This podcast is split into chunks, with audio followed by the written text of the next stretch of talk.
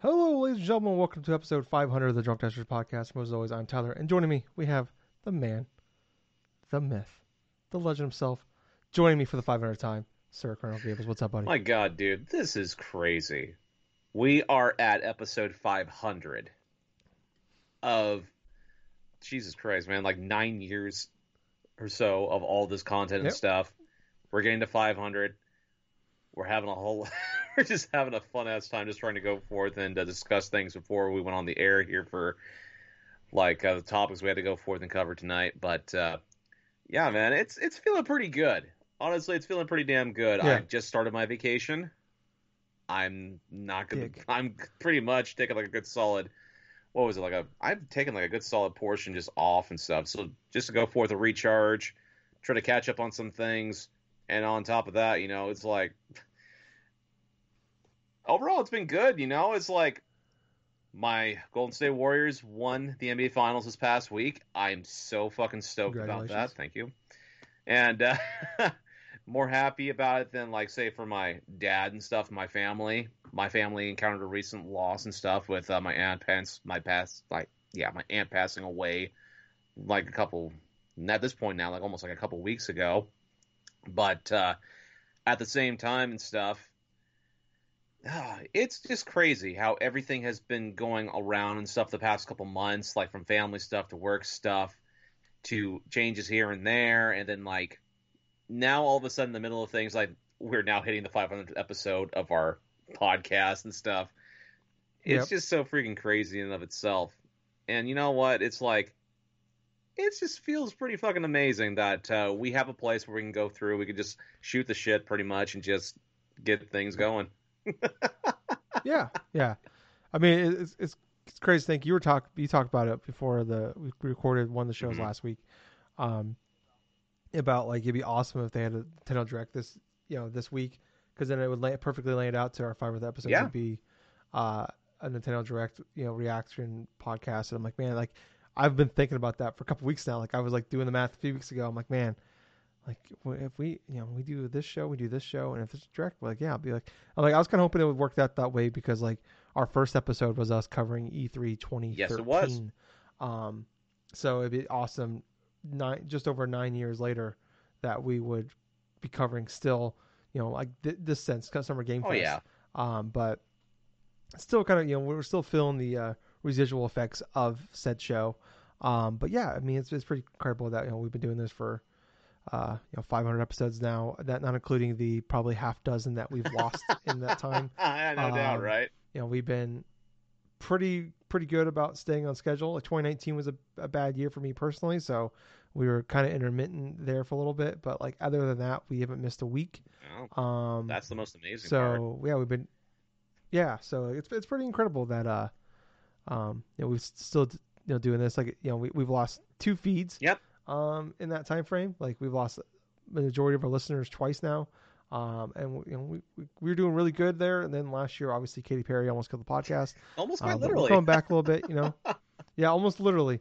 Um, you know, when we lost our feed and everything, that that sucked. Um, because you know we were doing like five thousand downloads a month on uh on there, and then that was gone with no notice.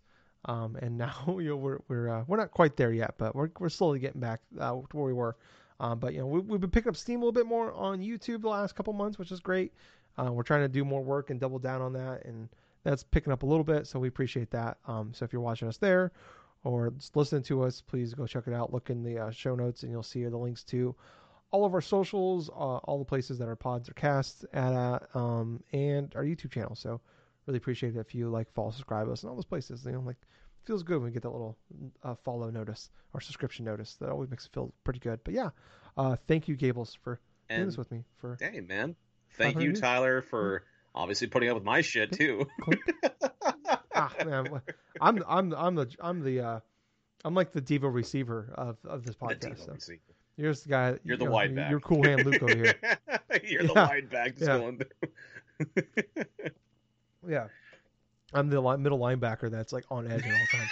Um, like, is he gonna? He, like, he's gonna. He's, he'll be. He'll be there, but he might murder somebody at the same time. We don't know. Uh, good point. so, uh, yeah, uh, it depends how technology works for me. But um, yeah, we're doing this. We you know we enjoy doing it. We're gonna keep doing it. You know, whether there's a half dozen people listening to us or half a million, I don't know. Um, but yeah, uh, thank you guys. Uh, if you know whether you're this is your 500th time or your first time, thanks for watching. And uh, while you're you know, click that like button. Click on Gable's uh, junk there, where that like button is. He really appreciated it. I appreciate it. Like Gable's getting the re- residual would make me feel good. So, um, yeah. Anyways, uh, yeah, this is the like I said, Drunk District podcast where we primarily talk about video games. So, um, we've got a pretty heavy week, We Gables. So, um, why don't we jump into it here? So we got a lot of like, I mean, I, I think there's like 14 stories here. I put a lot of them in like the other news bracket, so that's like the they're worth discussing, but there's not a conver- like a huge conversation Right. there. So a, a good chunk of them are there. Uh, but we're gonna start off here, Gables, with the uh, we had a Final Fantasy VII 25th anniversary stream, um, and I was like, I was planning on doing like a, uh, a live react to it. I'm like, I'm home. I'm on. I'm, you know, I've been on vacation this week, and I, I've officially hit like six o'clock Friday. The, the depression kicked in. I'm like, oh, it's just a weekend now. The weekend's here. This is no longer vacation. It's just a weekend, and I've been like a massive depression. Like I've been looking forward to this since my last vacation, which was uh, September, uh, and my next vacation isn't until February. So um, it's yeah, it's depressing. But uh, anyways, you know, it's been it's good. It's been nice to be up, be home, and recharge the batteries. But yeah, still sucks. Um, but Gables, we had a lot of shit. Sorry, heard a noise in the hallway. uh, but um, anyways, uh, we had a lot of shit. Kind of like it was like a ten minute thing, so I was like, ah, fuck it. There's probably it's probably gonna be nothing. It's it's Square. They're they're they're stupid. Um, but they announced to start off uh, the bunch of they're like hawking a bunch of uh, buy some statues, buy buy an alarm clock. And I'm not I'm, I'm not gonna lie to Gables. I don't want the clock alarm looks clock. very tempting. I gotta admit. It's like 120 dollars. I may not be the biggest Final Fantasy VII fan, but I'm like, dude, that clock is awesome. It's pretty fucking awesome clock, but I'm like I don't know. I don't like I have a phone. Like it's pretty reliable. I don't need to worry. I don't need a. Uh, but it's it's very cool looking. Not 120 dollars. Cool looking though. But anyways, um, they announced uh on top of that that First Soldier, which Gables, if you had told me First Soldier was was out, I would have called you a liar. But apparently season three is starting soon, so it's been out for a little bit now. Um, but that's like that mobile uh um battle royale Yeah. game. Apparently, I heard it's okay. Like it's not bad, but it's on mobile, so I'm like I'm not gonna try it. If it was on console, maybe I'd be more Right, apt to right. check it out. But they're basically like reusing assets from uh, the remake and turning it and like obviously dumbing it way down for mobile. Um, but I heard it's not bad. Um, but I just playing games on the phone. Ew. Um, but next up here, they announced that Ever Crisis is coming to mobile. So this is like uh, a beta's coming this year, which is weird because it's a single player thing. Um, it's it's very weird that they're putting this just on mobile. Like I, I was, so what it is is like they're basically taking all of the seven remake, all the seven stuff they've done over the course of you know 25 years, like the main game, Advent Children, uh, Crisis Core, um, any other. s there's that one third-person shooter game that was on PS2, Cerberus, I think. Um, that you know they're, they're kind of all melding them together to like cr- like make one big story out of it, and it's coming out episodically. Uh, they announced this last year, and it's still not out yet. There's a beta Mhm. coming this year, so I don't know what the fuck's going on with that goddamn thing. Um, I'd be more like tempted if it was like that's something actually like it looks kind of cool. and It's like chibi stuff. Kind of they did the same thing with Final Fantasy. They did like a chibi version of it for mobile. I think they eventually put it out on consoles. I think it came to Switch. so if they put it on like Switch for like you know ten bucks, maybe I'd check it out. But um, that's coming. Uh, there's a beta coming this year, so who fucking knows when that's happening. But Gables, Yeah. Gables, Yeah. What? it happened. uh, it fucking happened. It got real crazy right after this. Uh, we got motherfucking Crisis Core is coming this winter. Um, so we know the Nintendo calendar of when they say a season, they literally they mean literally what the calendar says, not like when we say summer, we just oh it's June, July, August, you know. But really the calendar is like summer hasn't officially started yet. It doesn't start till look at the calendar here Tuesday, June twenty first. So like I, I, I, so someone posted this on uh, Twitter that um, in Japan the calendar for like summer or like oh for this sample for winter they count January March or, or January February Yes. March. So I looked it up. That's actually true. So they they like they just kind of round up from December 21st to January on this. So um, assuming that's gonna be first quarter 2023, uh, and then and that's so that's a remaster. It's not a remake, uh, but it's a it's a game that's been stuck on PSP since like Seven. 2008, I think. Uh, well, it was 2007 in Japan. 2008 here is Mhm. what um, someone said. I don't know if that's true. I didn't research it, but that's what I was told. Was like it's been 15 years in Japan, but 14 for us. Yeah, I remember Um, buying that new. That's game's been yeah, and they never put it out digitally. No, they didn't. Um, there, there's like another game Square Enix didn't put that's kind of Birth popular that's Sleep. stuck on the PSP. That one, thank you. Yeah, I, I knew you would have had it. Um, those are like the two big ones that are like yeah, it was during a time when can't- Square Enix was not doing digital copies of specific games that would have loved to have gotten like digital copies, especially people who own them physically, like me. Birth by Yeah. Sleep and Crisis Core, you- I owned both of them at one point at physical before I got rid of my entire PSP collection and stuff because I was trading in to get a Vita. Yeah, and, it, and then that was like when the PSP Go came out. And that was a big deal. I, remember, I actually like remember that now. Like, I, I remember that like when someone brought that up. I'm like, holy shit! I totally forgot about the PSP Yeah. Go being a thing. But also the fact that I remember that was a big deal where some games just didn't come digitally, and those are like the two biggest games that are just stuck. Uh, that and um, up well, it's been it's been ported the Metal Gear game, uh, Metal Gear Solid game, uh, Peace Walker. Yeah, like those three games were like the big three PSP games that you know obviously Peace Walker came to consoles with the HD collection.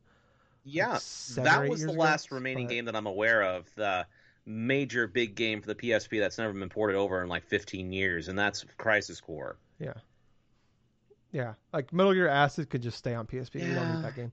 Uh, but uh, those games are bad. Uh, and then there was the other, there was that other really bad Metal Gear Solid game that was um, Portable Ops that, Plus. Like fuck the, yeah, that one was straight trash. Um, it was not good. It was definitely like you could see where they're like you can see like it was the beginning, where 5 Mhm. went, like they're building towards it, but it was just straight. Anyways, Final Fantasy Seven. Um, so Crisis Core is coming this winter. I have talked about it over and over again. Like I'm super excited, but I'm definitely like a like a fake fan, I guess, or a new fan, or whatever you want to call it, of um, the Final Fantasy Seven games. Like I got in on remake. Huh? Remake was my second favorite game of 2022. It was or 2020 rather. Uh, it was my favorite game of 2020, but it was not the best. Like Last of Us Part Two is one of the greatest games of all time to me.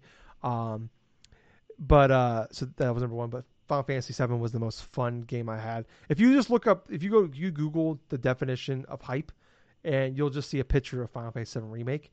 Um, but anyways, uh, so Crisis Core is coming. That game looks completely awesome. I don't know what's going on with the slot machine thing in the top oh, that's how you level up. but uh, it's that sounds awful. I don't, I don't like the sound of that. Um, I'm gonna look into, I, I'm, I'm, I'm gonna look into more of it. But, Dude, uh, trust me, it is a I- good playing game. It definitely has some interesting story and tidbits. But uh, at the same time, there were a couple things about the original Crisis Core release that uh, I still have questions about to this day. One of them was the UI, because when it first released on the PSP, you only could move, say, the camera. You could not really move the camera with two analog sticks because there was no second analog stick Hmm. on the PSP. So it was Oh, kind of yeah, had to weird to do like a camera movement with I think you had to hold the R button and then like had to do some with the directional pad or some shit. But uh, I imagine you're gonna fix yeah, that. the the cam yeah they're they're going to go forth and do a lot of that type of stuff where they're going to they've already went through and fixed the UI. They've fixed like the uh, obviously the camera stuff to it. They kind of moved the level up system and stuff to where it was at the bottom. It was actually at the very bottom of the screen and stuff like that. And every time it would hit a certain character, I'm not too sure which characters that it would hit and stuff like that, but you would level up and stuff like that. It was one of the core gripes I had with that game because you're playing this RPG, everything else is going good and stuff except for the cameras, and then all of a sudden, like the leveling up system that just didn't make sense. But it looks like that Square Enix is going to be addressing some of those problems when it eventually does come out this winter. Yeah, yeah. Um, it. I'm all in on this damn thing. So apparently it takes place five years before, and I guess they kind of like because I don't know much about like I'm trying to like it's not like I know the big twist in seven, like with I know the big thing that Uh-huh. happens, um, with a with a character in the game, and I don't want to. I know it's 25 years old, but I don't want to be a dick and spoil for some people Oh, that yeah. maybe are Yeah, trying yeah. not to know things about the thing. But but we all but Gables Yeah, all we do have younger, younger gamers Um, that have never experienced Final Fantasy VII, so I understand. Yeah. Yeah, but it was like when we were kids, it was like the biggest fucking thing that ever happened. That and the uh Knights of the Old Republic That is twist. Those are like the two exactly. biggest moments It's like in gaming one of those history. one of those big gaming twists that I'd never gotten away from was the one in Final Fantasy VII and stuff towards the end of that game because they would freaking talk about it on game shows in regards to like Ziff Davis TV or like some bits of G4 or something like that G4. before even internet stuff Mhm. took off popular. I got spoiled on both of those things Yeah. because I mean, it- what- at that point they were like ten year old games, but it's like, god damn it. Uh, but I really, I never really cared about that until Final Fantasy VII remake when I literally bought it on a whim. You sold me on it when we. I remember we recorded a podcast the night it was coming out, and you were talking about it, and you sold me on it. And it's it's funny is like you sold me on the game, like how hyped you were, like or how how could it could have been, or how good it will be, and then I played it and beat the shit out of it, and you never played it. So it's it's funny to be like how that worked out. Where you just Tyler, like you I, like I you s- you know were- when I see a good game when it comes to uh, some of the retrospects and stuff, and I know Final Fantasy VII like remake is a good game, but you, Yeah, I mean, Gables, we're gonna talk about we're gonna talk about your fantasy critic league here in a little bit. We'll talk about what you and your good games. You know when you see one. You know what I'm talking about. Uh, we'll talk about that a little later, though.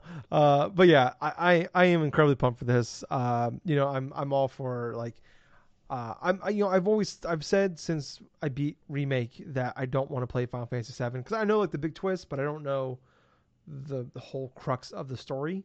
You know. Uh, but now like I was listening to some people talk about like the big differences, like with some of the stuff we've seen. So obviously, the next thing here, Final Fantasy VII Rebirth, which is the sequel.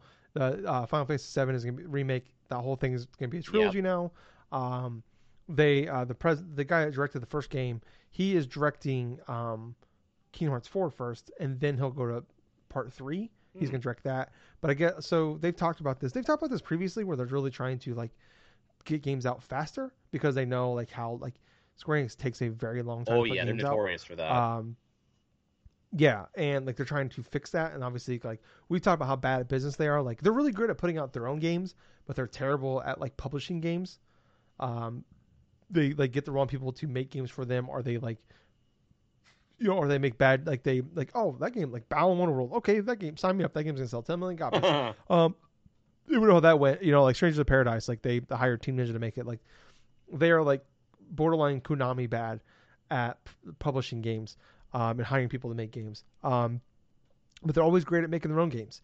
And you know, but the, you know, we talk about the problem with their games is it takes so long for the games to come out. Like it Mhm. literally took, I think, seven years for um, uh, Final Fantasy remake to come out, and it Yeah. got canceled because they had like it kind of was like a Metroid Prime Four thing where after three years they had to move development and then make it. So uh, apparently, so they've talked about is that um, part three is already in pre-production. wow. So, uh, so I mean, obviously it's pre-production. That doesn't mean shit. Like fucking Elder, Elder Scrolls Six is in pre-production right now, but they are work. They're using Unreal. They have they're using Unreal Unreal Engine Five, which is awesome because uh, people have like watched some of the epic streams they've they've done talk about how streamlined that thing is and like I've I've listened to people that like work on games talk about how awesome that system is how like it makes not only does it make things look fucking prettier those games are gorgeous looking um it makes it so much fa- like it just saves a lot of time on just making things like re- like you can like co- like more like copy and paste structures or you don't have to like go like cra- crazy like details on like the like minor like the, the backgrounds or things on the side like you know the thing like um they just streamline a lot of things. So that's going to help a lot. Uh it's already in pre-production. This game so rebirth is the name of the sequel. Uh this is coming winter of Right. next year. So i'm going to assume uh you know that's really first quarter 2024 assume a delay maybe spring 2024 um which is way sooner than i thought. I've been talking about for years now for a couple of years now that you know like oh we're, we're not going to see the sequel until 2026 like i thought we wouldn't see it till the end of this generation. In fact i mean 2024 is still you know a little ways away but uh you know, about, you know year and a half away here uh but i mean that's not, i mean the fact that i'm going to be playing most likely rebirth in less than two years is way sooner than i thought and the fact that it's in pre-production they're using they're using this whole different system they're trying to do a better job kingdom hearts 4 from all the rumors we've been hearing sounds like it's closer than Wow. we think Like not like probably not gonna come like next year, but I wouldn't be shocked if it's like a 2025 or 2020 like a late 2024 game. Uh, then maybe we're talking about maybe it's not insane to think that Gables we get all three of these games before the end of this generation. That's not Which yeah, is exciting. honestly that's kind of crazy to think about, but that's not out of the realm of possibility where we may get all three of these Final Fantasy VII remakes by the end of the generation. That would be an accomplishment. Yeah. yeah. Yeah. Like, um, but anyways, like I know I'm going on really long, but uh, Rebirth looked fantastic. I'm kind of curious, like, like, um, like there's been like some people like that are, you know, that love Final Fantasy VII, the original one, are talking about like, you know, like is this gonna be open world? Like we didn't see a lot of gameplay. We just saw him like we saw Cloud walking with Sephiroth. Uh, they're they're walking to a, a like a blown up reactor, I believe, uh, from what I understand. Um, but yeah, I mean, what's crazy is like the voiceover, like they kind of like talk about the thing, the big twist, but they don't they don't mention it, but like they imply it. So if you know, you know, kind of thing, in the trailer for like they talk like you you hear the voiceover and they're talking about like I saw like you you died or whatever. And it's like, are they like so? Are they like full blown like this is like a like a multiverse thing here? Like because they've already like we already know like remake like totally like they follow the general story, but they make a lot take a lot of liberties with the story of the original game. So I've always thought about like I don't want to play the game because I don't want anything spoiled for me um, outside the big twist. But it's like man, maybe I maybe I can go play Final Fantasy VII because like this sounds almost like we like they're implying that this stuff happened, but it didn't happen in this like universe. I don't know. I want to. I, I I am tempted to go back Boy. and uh, play the OG Final Fantasy Yeah, I've, game. I've been hearing a little bit about that stuff too, in regards to some of the mentions, in regards to oh, you know, mentioning this this happened to me in this such a way, or this happened to me in this such a way, or something like that. And people have been kind of talking and thinking that this may potentially be like some sort of multiverse sort of thing, you know, to where the events of Final Fantasy VII, the original one, happened, and then this one's like set in a different type of universe or something like that, and then the ones like potentially like on mobile or somewhere like a different universe from that. You know, it's like different types of things that are interwoven but kind of like merge into one. Yeah, yeah, and people were like wondering if they make changes to ever or Crisis Core to kind of like work coincide with that because I everybody talks about the ending of Crisis Core Yes. is like one of the greatest endings to a Yes, video game ever, is. and I can't fucking wait to get there. Like I don't want to know about that one, uh, but I'm definitely like I think when I get when there's a gap in there, I'm I might give Final Fantasy Seven the, the OG game. Let me try. tell you something though. Um, when I finished Crisis Core originally and stuff, I had totally forgotten about the ending until like I was listening to uh I was listening to like these all these guys like talking sort of like a podcast or something. They talked verbatim about the ending of Crisis Core, and I'm like, oh my god, I remember that. And yeah, that was an awesome ending.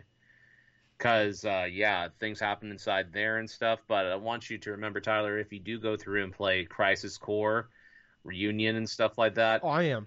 keep Mhm. keep in mind the core characters that you're going to be introduced to. And like, obviously, Zack Fair, that's the main character that you're going to go through and stuff. Yeah. And he's in he's in a decent chunk of Right. flashbacks in the remake, Right. so I know of him. But the three characters in mind is off. The first one obviously is Sephiroth, but like the other two characters you got to keep Yeah. in mind here are Angeal and Genesis. All three of those are connected. Project G, Project Genesis. I've watched that trailer. I can't tell you. I've lost count how many times I've rewatched the reunion, the Crisis Core reunion and Rebirth Mhm. trailers. Um, I don't know if numbers are high. they're- made numbers high enough to uh to like count how many times I fucking watch these guys. I am And you better believe you better believe hyped. though they're probably going to be changing some things around inside of this version of Crisis Core because if they're going to try to play it in terms of like say the remake and stuff like that and tie it into that, then yeah, there are probably going to be a couple things that are going to be kind of weird off the wall that maybe will tie into Rebirth. You never know. Yeah, yeah. Um, but we got we got to move on. But yeah.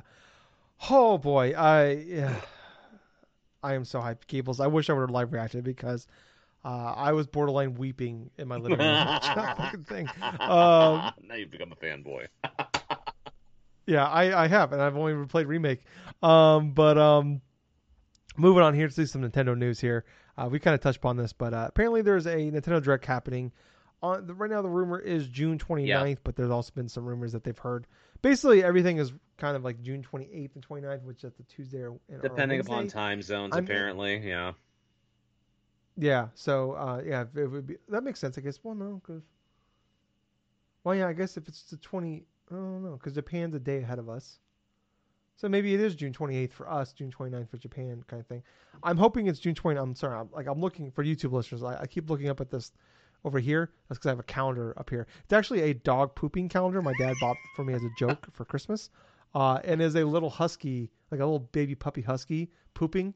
Uh, you know what? I'm gonna I'm gonna just grab Oh, it. I'm gonna show it to everybody here. Uh, but um, here, give me a second here. Um, all right, so here here it is. Oh yeah, he's popping a squat. Yeah, yep. it is the uh, Nature Calls 2022 wall calendar. But yeah, like a little baby bull. husky. That'd be like something my dad Uh, would give me. Yeah. Yeah, so my dad bought it for me as a joke. He bought one for my sister as well. I hope this catch is, is catching my microphone. Um, he bought one for my sister as well. Um, but he accidentally, but it was a cat's pooping one, but it was for 2021. He bought it for Christmas for us. Um, but yeah, so I use that as a little calendar now. Um, but anyways, uh, I'm hoping it's, I kind of, like, personally, I hope it's the 29th because it's a Wednesday and that's supposed to be my, my day off, one of my days off from work. I mean, I mean, it's 50 50 chance I get it off, but if I do, it'll be awesome. I could be home to watch it. Uh, but yeah, I mean, we talked about this a couple weeks ago, like, you know, because, uh, or last week when we did like a, a show before, um, uh, before Summer Game Fest all Yeah. happened. And, you know, we're like, oh, they got to have one. They have a bunch of stuff they haven't. Like, we have a bunch of stuff announced, but no dates. I looked it up. I'm like, really? There's not like, like Bayonetta 3 doesn't have a date. Um, and Mario Plus Rabbids doesn't have a date, but that probably that might very well could be a Ubisoft thing, where like all the advertisement so far has been, all the big news has been from the first game to the second game, all the big stuff has been shown at Ubisoft Yeah. events. So I could see them just holding that because they've you know they've said they're not doing anything um, in June, but they, they didn't say anything about the rest of the summer, so that could be there. Um, but yeah, I mean like there's the Metroid Prime remaster, which has been rumored for November because it's the 20th anniversary. There is you know I mean there's a Zelda stuff like Nintendo wants a, a Zelda game a year. Uh, we don't have a game this year, um, so that could feel like maybe that's their void. But I mean, we talked about a lot over the course of the year about they got a lot of stuff announced. Uh, they got a lot of dates, but like the calendar is kind of full for them. Yeah, it's getting to that point. what- what's what's kind of what's your I mean, if say like, do you feel this is pretty possible, and like, what are you expecting out of this? Um, Mm, well, honestly, there are some bit of core holes and stuff that they do need to go forth and fill in regards to game releases. But uh, that's just the thing, though. I kind of feel like that this uh, whole thing for, say, June 28th to 29th or something like that, you know, it the whole thing about it just came really out of the blue because of uh, Alanah Pearce, one of the who has ties inside of the gaming journalism sort of uh, realm and stuff. yeah, And for those listening, asking who is Alanah Pearce, she works for Sony Santa Monica right at this moment in time, but she used to work for IGN for years. She worked for Funhaus for a bit. she so lot of people in she the gaming world. absolutely knows a lot of people inside the gaming sphere. But after she went through and reacted to the Microsoft conference that was held not too long ago and stuff, at the end of it, she actually pinned in and just randomly just said, "Yeah, yeah, Nintendo Direct ain't like uh, June 29th." And people asked her, "Like, why? Why do you think it's June 29th?" It's like, "Oh, I've been hearing from like a couple friends and stuff, blah blah, and so on and so forth." And yeah, there's it's going to be directly on June 29th. She has a circle on her calendar and all this other stuff. You know, it it was just weird Yeah. because after she did that, there were a lot of insiders in regards to who normally have this type of information is that just correlated. It's like, yeah, this is coming the 29th. Yeah, they're coming to the 29th. Now, like Nate, Nate Yeah. Drake, Nate the Hate, Nate the stuff like that. Yeah. Jeff Grubb, they all talk Mhm. about like they, they didn't have dates, uh, but they heard there was one happening at the Yep. end of the month. So uh, pretty much all the people that we you know you typically go to for that information is all kind of corroborated with that information. So I believe it's most likely happening. Um, what a big week that could be because that's also the rumor for the uh, God of War Ragnarok, either a state of play or a we get the date or we get at least a, our state of play. Like we at least get the date, but there might be a state of play that week. Um, so that'd be a big week. Yeah, but would. um, yeah, I mean, I don't know, like, you know, it, it's crazy. Like this this year is pretty packed. It's crazy how packed it feels like almost too packed for Nintendo games, and I felt that for a while. like going into the la- the second half of the year. Like they're putting out like two big games. I mean, I know like Live A Live isn't their game, but yes, they're publishing, they're publishing it. Yeah. it. Um, they got a Xenoblade in July. Splatoon in um, September. Splatoon, uh, Splatoon September. Uh, I think there's a couple like slightly bigger games in August. Um, but yeah, I mean, I was, Neon White just came out this week. They have uh, the Three Hopes Fire Emblem Warriors game coming out next week. But- there's still Yeah, some mean- room for some big releases come like uh, in that September. Oc- Yeah. No, not just September, but like so that October through like December Yeah. type of period. Besides Scarlet and Violet. yeah, it's just I, I'm like, man, like it feels like there's just like, but like you could probably push some of that shit. Oh yeah, yeah, next year and be understandable. You they could Uh, possibly yeah, I- do that too. It just feels like they're trying to pack in a lot of games. This not trying to, but like they just have a lot of games. Like, um, and like we, I guess we can throw it in here. There's that Fire Emblem Oh, Warriors yeah. game that, or Fire Emblem game that leaked. Um, the screenshots leaked of it. It's apparently Emily, Emily Rogers, who's been pretty much batting a thousand on Nintendo leaks for a long time now. Um, she uh, mentioned that there's a Fire Emblem game that's been in develop, like, or that was been done for Yep. nearly a year now. Um, and they just haven't shown it. It's not a remake. Not a port or anything like that. It's a brand new game. Um, like when the like like do they announce that here? Like they originally like there are talks that it might come out this year. Uh, there's another game we'll talk about next that is apparently uh they they were supposed to come out early this year and it's just in development Yeah. right now. Um, but yeah, I mean I don't I don't know. Gable's like. I, my, my big thing is like there's a lot of things we don't know about for this year, but also like what's the plan for next year? Um, you know, like all we know about for next year is Breath of the Wild 2. Um, I know there's been a lot of talk of like, hey, like what's going on with like, um, like when's the Switch 2 or the Switch Pro, whatever? What's the next Switch thing coming? When's the next big Nintendo thing coming? And it's like people are like wondering, is it coming 2023? Is it coming 2024? And it's almost like, are they just trying to get all the big stuff out of the way? They're like trying to get those games out, and then that way, when the game like when the next Switch or the next Nintendo console comes, I'm assuming it's gonna be a hybrid console like the Switch. Like, is that gonna be like? Are they just getting all these games out out now before like kind of like we've seen that in the past with like PlayStation has done that with like three with PS3 and PS4 where like they had a lot of big games coming out like Ghost of Tsushima and Last of Us Part Two came out like months just before um, the PS5 came out. We had that with with Last of Us came out, you know, a few months before um, the PS4 came out. It's like why wouldn't you hold that to be your big like console launch exclusive? That would have been huge.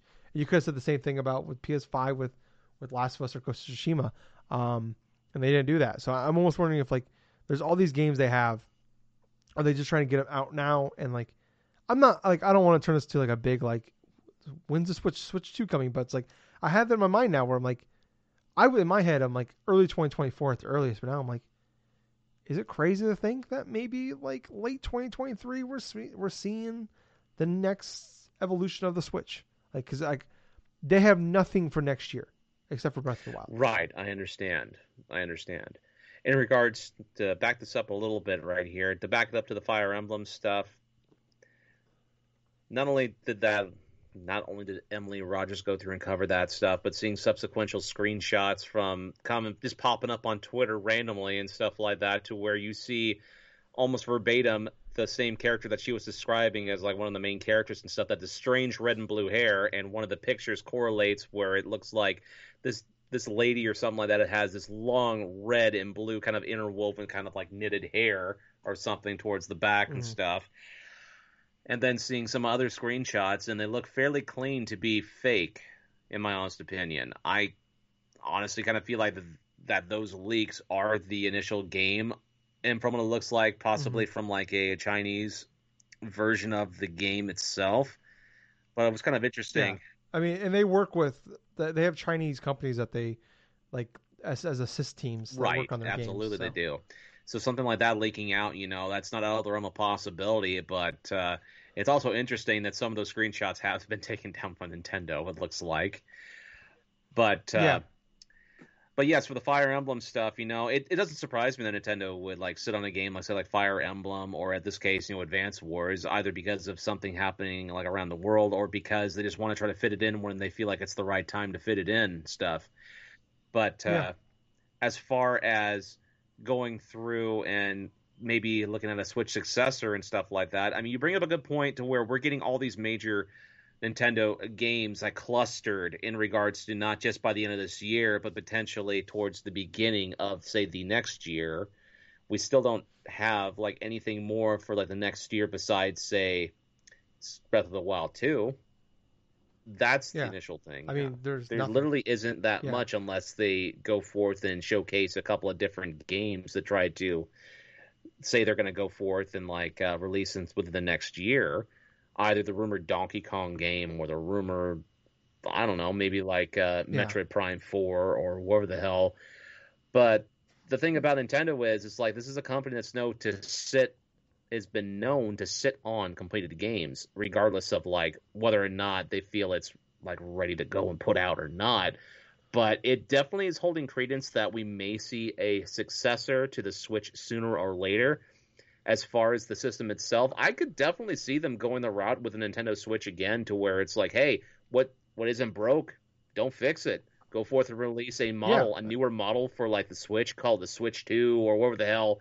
Advertise the backwards compatibility Yeah. to all your Switch games that you previously have and tied to your account, and obviously have the have the dock and stuff upgraded to where it's like it's a like a better version of the current dock or something. The screen's fine, you know. It make it more aligned, like kind of a better version of like a Steam Deck, you know. You know, it's it's it's stuff we can speculate about and stuff, but yeah, this is not out of the realm of possibility that Nintendo could go forth and do that route because of how successful things have been.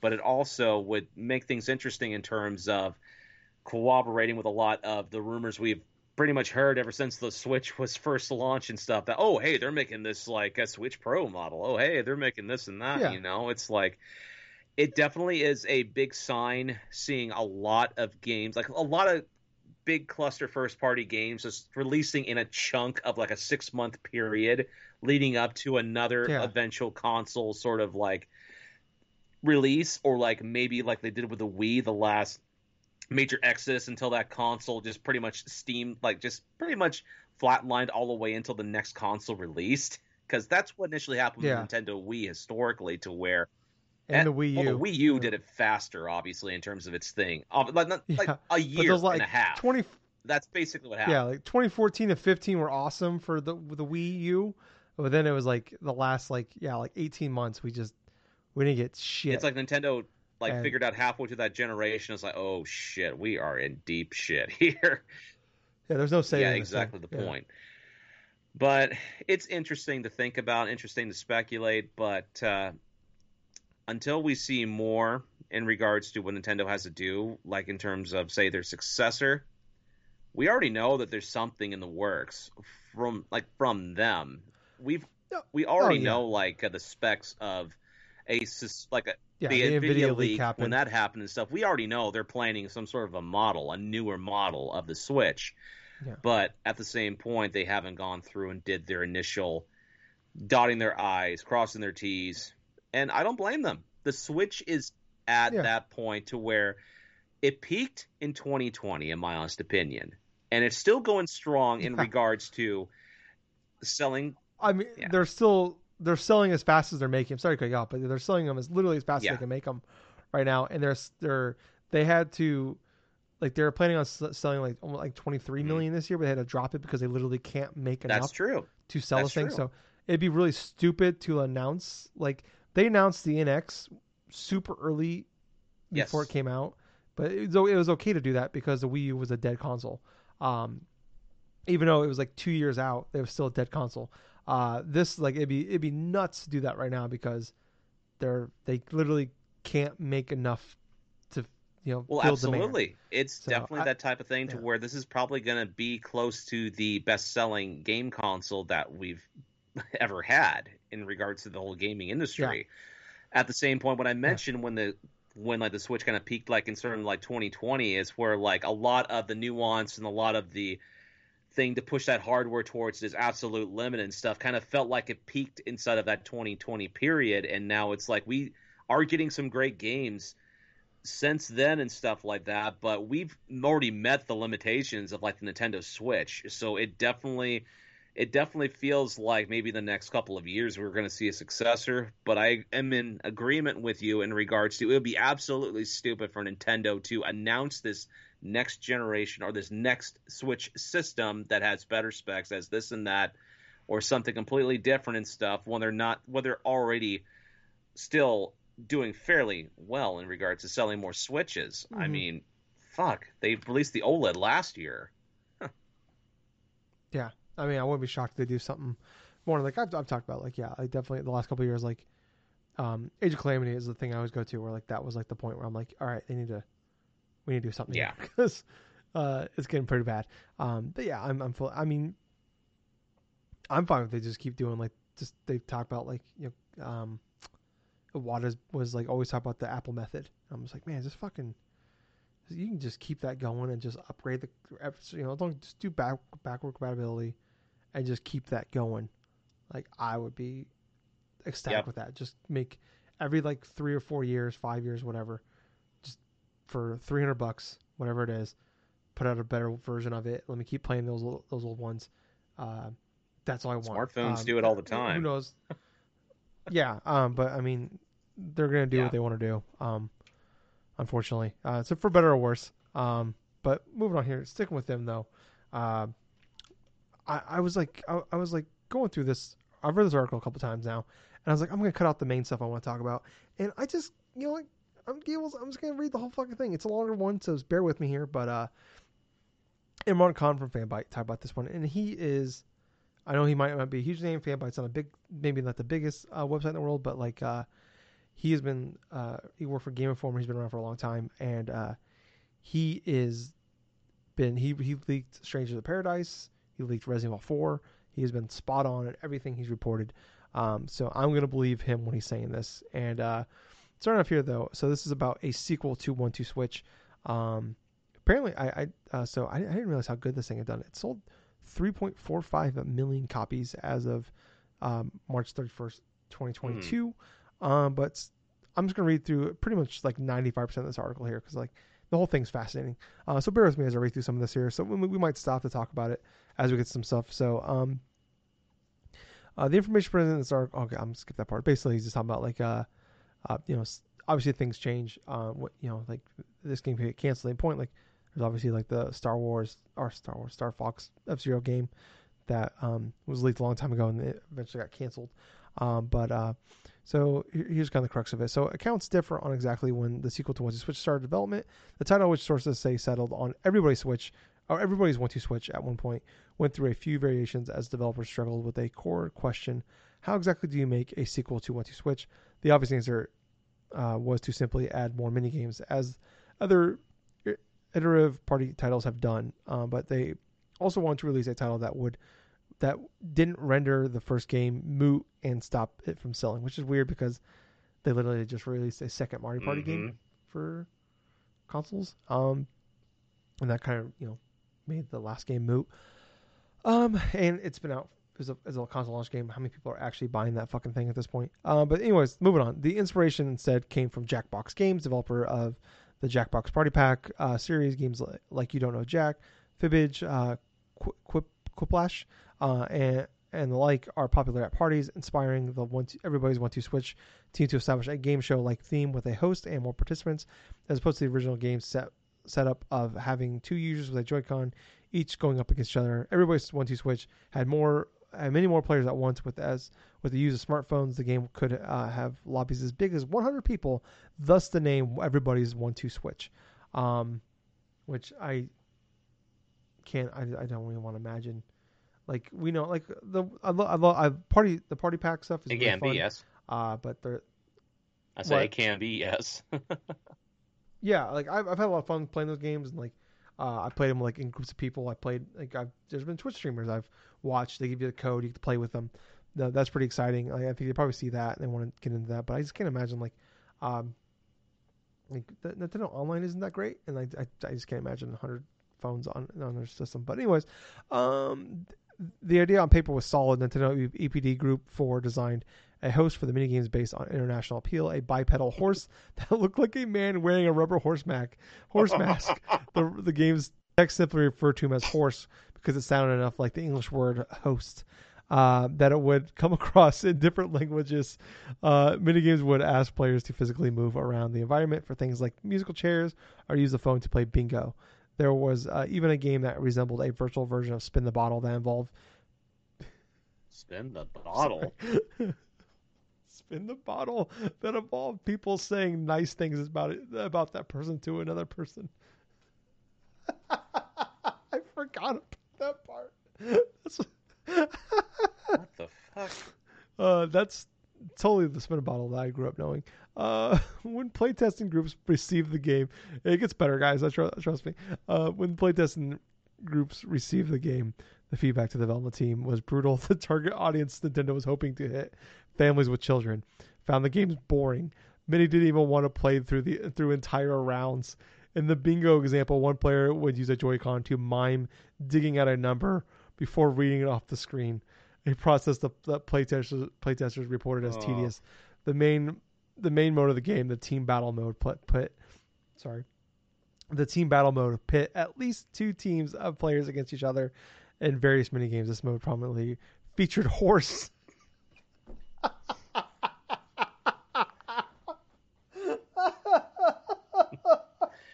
Wow, dude. I'm sorry. Just something about a dude in like a rubber horse mask or something like that. Just just going through and introducing you just mediocre freaking party games, you know. That that just sounds horrible all the way around. It, it's fun. It's so fucking funny. This mode, this is my favorite thing ever. This mode prominently featured a horse who would give color commentary during the games. During the localization pro- process, sources started calling the game horse shit.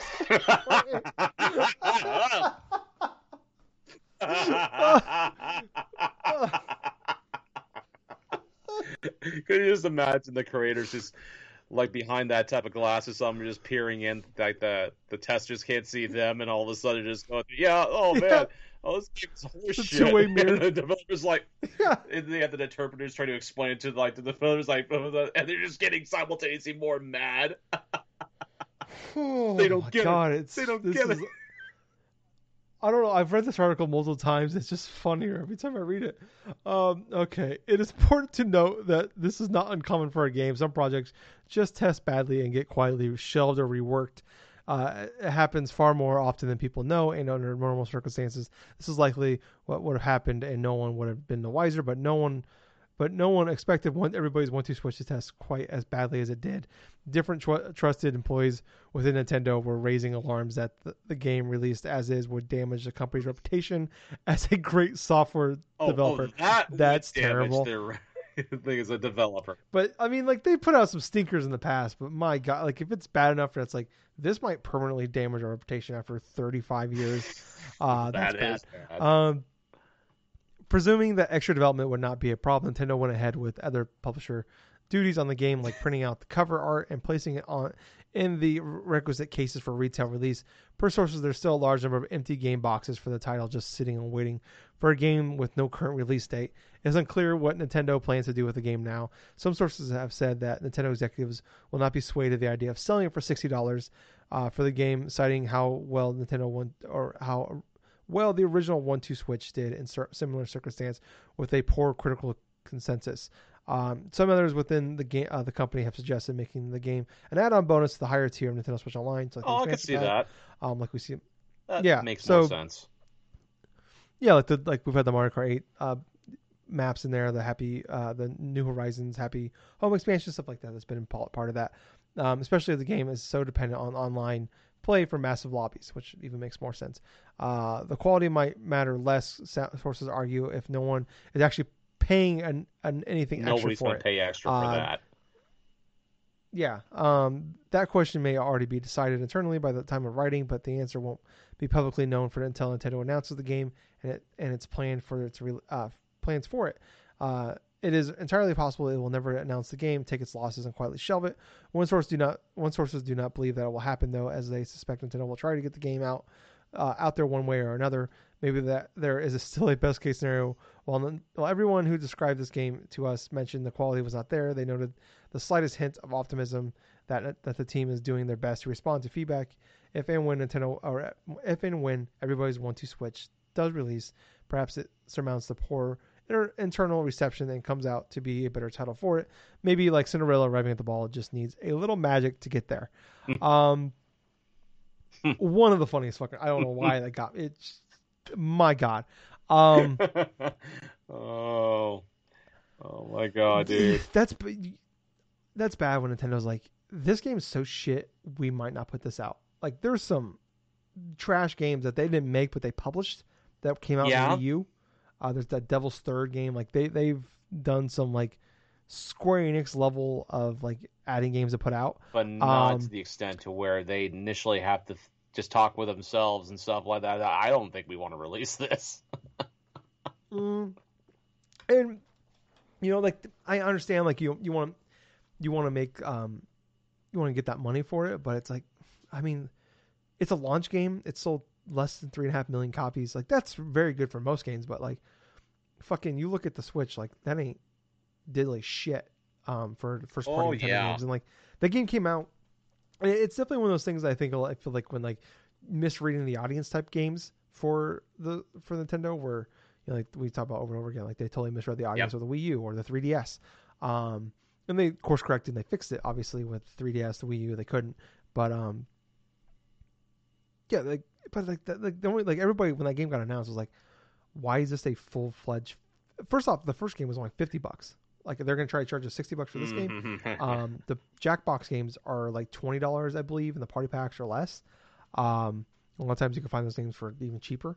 Um, so you're gonna try to put out a full fledged game of this, you, and also on top of that, we also we also have to pay a a fee to pay online for this thing, which I understand. Like Xbox, Nintendo, or Xbox, PlayStation does the same thing, but um, the amount of people that play online on those consoles are way bigger than what people people play online That's for Nintendo. true. Absolutely, it's true.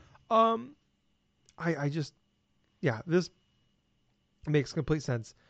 Like I love the idea of just if you're gonna if it ever does see the light of day and does come out, either be like dirt cheap, like twenty bucks maybe, or if you're gonna make it cheaper, you might as well just put it on the expansion pack, uh, because if you're gonna require online anyways, um, especially if you're gonna be wanting up to hundred people to play this game, and then a part of this is like I guess like because there's so many people, the rounds are longer. So like a big thing about this is like the playtesters, like it's their job to, to QA this game, uh, and the game was so boring and so like tedious that they were just asking to not. Can I just not play this game anymore? Mm. Uh, it was like that's how boring this game. Like it's not like awful. It's just it's not like broken or buggy. It's just boring as shit. Um, that's pretty bad. When it's like my job is to play broken, buggy games, and give you like our bad games or whatever, and like give you results back. Like no, this game's so boring that I just don't want to do this anymore. um, but uh, yeah, I just uh, you know I'm, I I understand why you want to try to get into that Jackbox world. Like it totally makes sense. Um, if I hope that if it does come out, it's great. That's fine. But like it's definitely like once you switch, like everybody bought the people that bought the game bought it because there was two games to play or three games to play when the thing came Yep. when the Switch came out. There's Breath of the Wild, there was One Two Switch and Snipperclips. Yep. And that was it. This is not a case of like, oh, the Wii Sports was a huge success, so let's make um, Wii Sports Resort or the the what's that? There was that Wii Party game that came out that came with an extra Yep. controller. Um, but but like the game was fifty bucks, uh, but it came with a forty dollar controller, so it was really only ten bucks. Um, so yeah, like this is definitely a case of me where it's like they're misreading the audience. Like I, I don't think it's I, I don't doubt it's going to sell pretty well, uh, but I wouldn't be shocked if it's like like I, I wouldn't be shocked if it sells a million, but I'd be shocked if it sold 1.5 million type of game. Like Miitopia sold over a million copies, so I'm I'm, I'm anything's possible, but I just don't. I don't know. I mean, I, I guess families will buy it and like they'll buy it and they'll probably, but like, I mean, if, if people that bought One Two Switch, I don't I don't see people that bought One Two Switch running back to the stores to buy the sequel to One Two Switch. You? No, Eagles? absolutely not. I mean, for God's sakes, they're not going to run to the store to buy a, sequel to One Two Switch. If anything, the way Nintendo's going to get any type of recoup for this is if they put it in the expansion pass. Because for if it's as horrible as what's being described, especially what Imran Khan is going through and covering, people are going to look at this once Nintendo reveals it, and they're going to mock the shit out of this thing. I mean, come on, they're going to mm. just coin the term "Hey, horse shit" on Twitter or wherever the fuck, and it's going yeah. to snowball into an effect and stuff to where Nintendo is not going to be able to make any type of freaking profit from this game. I mean, are you kidding me? I mean, we've already heard rumors that this game was like in development before this thing was sub- substantially going yeah. through in this, and they were making a point. It's like, yeah, this is something you don't want. yeah, um, when Imran Khan originally broke the story on Twitter, he put this like it's one of the worst kept secrets in Nintendo. Uh, like this game has been talked about for a year or two now. Like people have been suspecting this. And this game was originally supposed to come out at the beginning of the year, but because it QA'd so bad, um, it's just they don't know what to do with it. Um, yeah, so I mean, it sounds like the game is mostly done. They just can't figure out how to fix it. But Gables, we need to move on. We're going a little long here, so we are going to move on to some of the other news for this week. We'll do NPDs next week. Um, so I want to just talk about talk about this real fast. So the Blue Box, uh, people don't remember Blue Box games. Uh, they were the people that like. There's that a game called Abandon that was like part of the P- mm-hmm. PlayStation blog like yeah. a year and a half ago, about a year ago, and then they like, hey, we're gonna have a playable demo um, on the PSN store. Just download our our app on the on PS on PlayStation, and you can play the art. Like, like I can't remember if it was a, I think the first time was a trailer, and you can see the game for the first time. And they did this whole huge countdown on like YouTube and on PlayStation and all that play all that stuff to watch the trailer. And the countdown came out, and it literally led to them uh, with the video of them saying, "Hey, sorry, we had to delay this. It's not quite ready yet."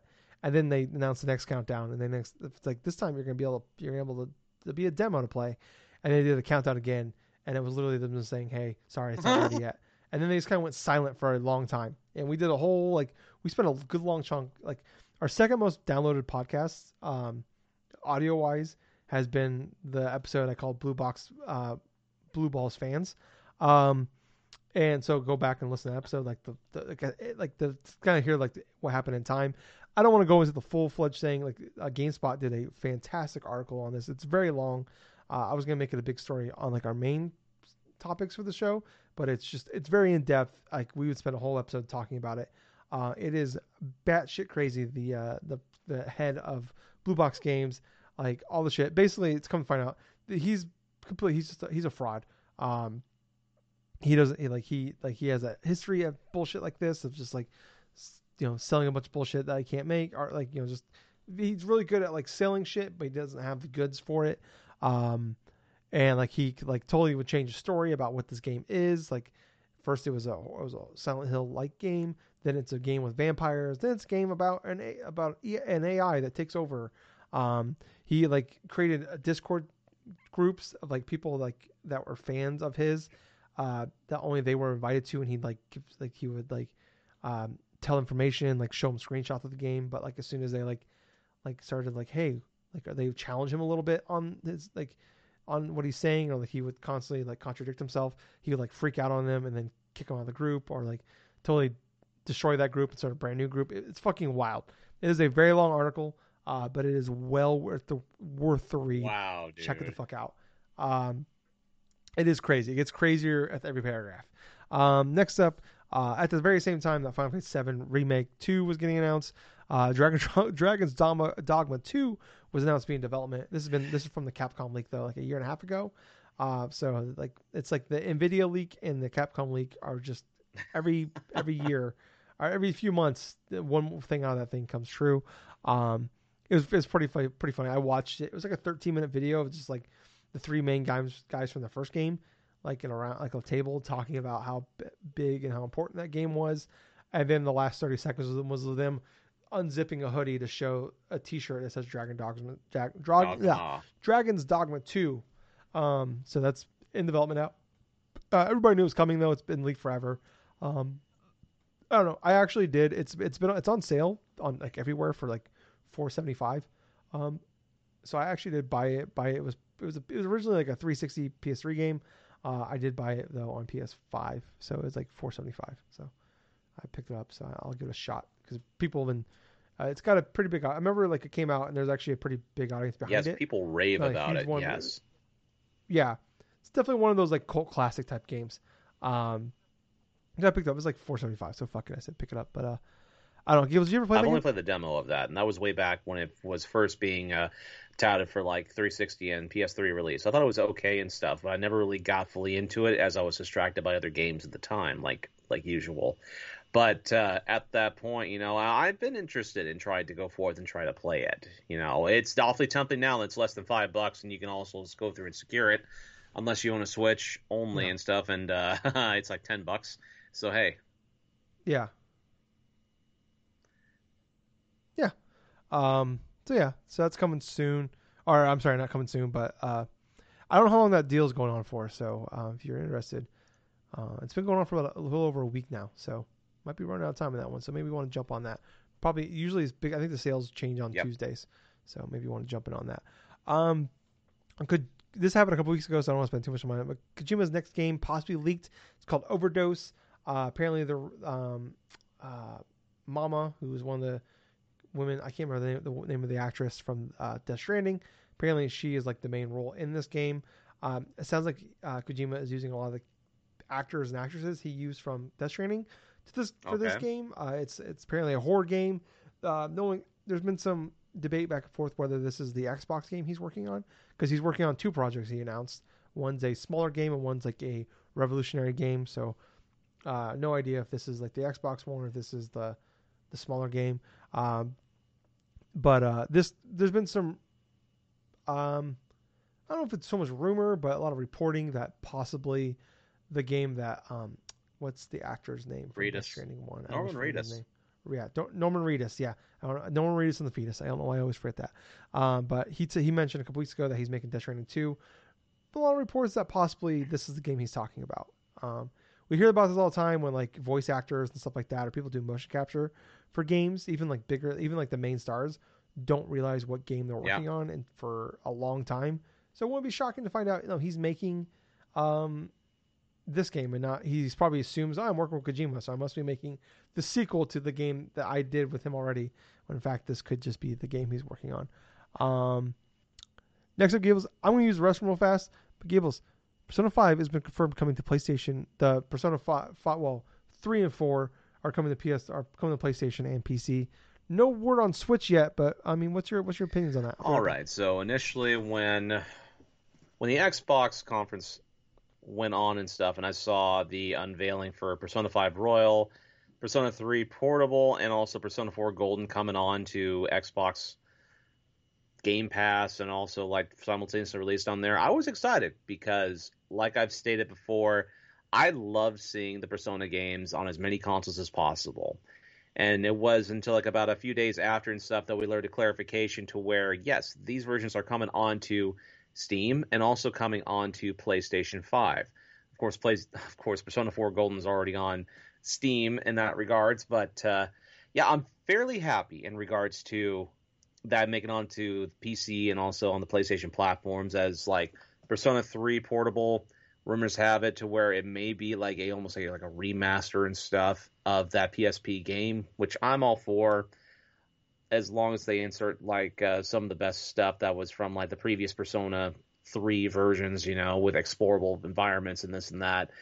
But uh, I am very excited to see Persona 5 Royal make it onto piece like the Steam at last in that regards because there are a lot of great games inside of that series and stuff to where I feel like people who own a PC only that don't want to invest inside like a PlayStation or an Xbox console or whatever the heck, you know, you're going to get yourself full on some of the best JRPGs that have been made in the past 10 years plus. But Yeah. in regards to say the Switch and stuff like that, you know, I'm I'm kind of, you know what, I'm understanding why I am understanding of why maybe they may like Atlus may not port them to the Switch, even though I don't understand like why not have it to where they have a couple of different types of like uh like oh god, what's that one fighting game I'm thinking about? Okay, Persona 4 Ultimax. You have you have Oh that. yeah, that's one that just got ported Yeah, this year, didn't it? ported to the Switch and stuff like that.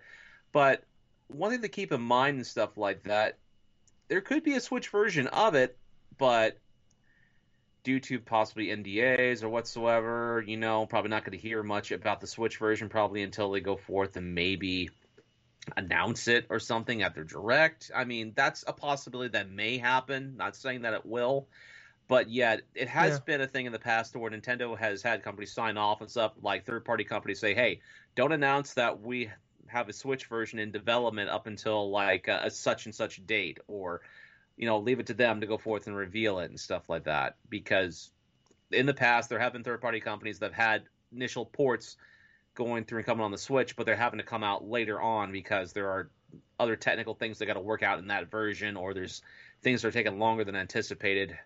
God, I'm thinking about like ports of Witcher Three come to mind. I mean, I'm thinking about all the there's other ports obviously like say Bioshock and like Burnout. we, we know we know a lot of com- we know a lot of companies do that too, where like they know the game they can double dip on the Switch, so like they'll put it out on other platforms first, and then wait six months Yep. to a year, and then they put it out on the Switch because people just buy it again on the Switch. Well, yeah, exactly So, the point. um, I w- wouldn't be shocked if that's the case, but it's also like this thing's coming to Game Pass, so if you got Xbox, you got an Xbox console, like it, you got a chance to play it on Game Pass. So, but yeah, I mean, it's definitely. I think it, it's like the console that makes the most sense. That it's been made, it's made the most sense forever has been Absolutely, it has been. So it's just like like Atlus is like like I think Atlus is bad as like is like I know they're not like a big they're they they're a subset of Sega, um, but they are possibly just as bad as Square Enix in Yep. business.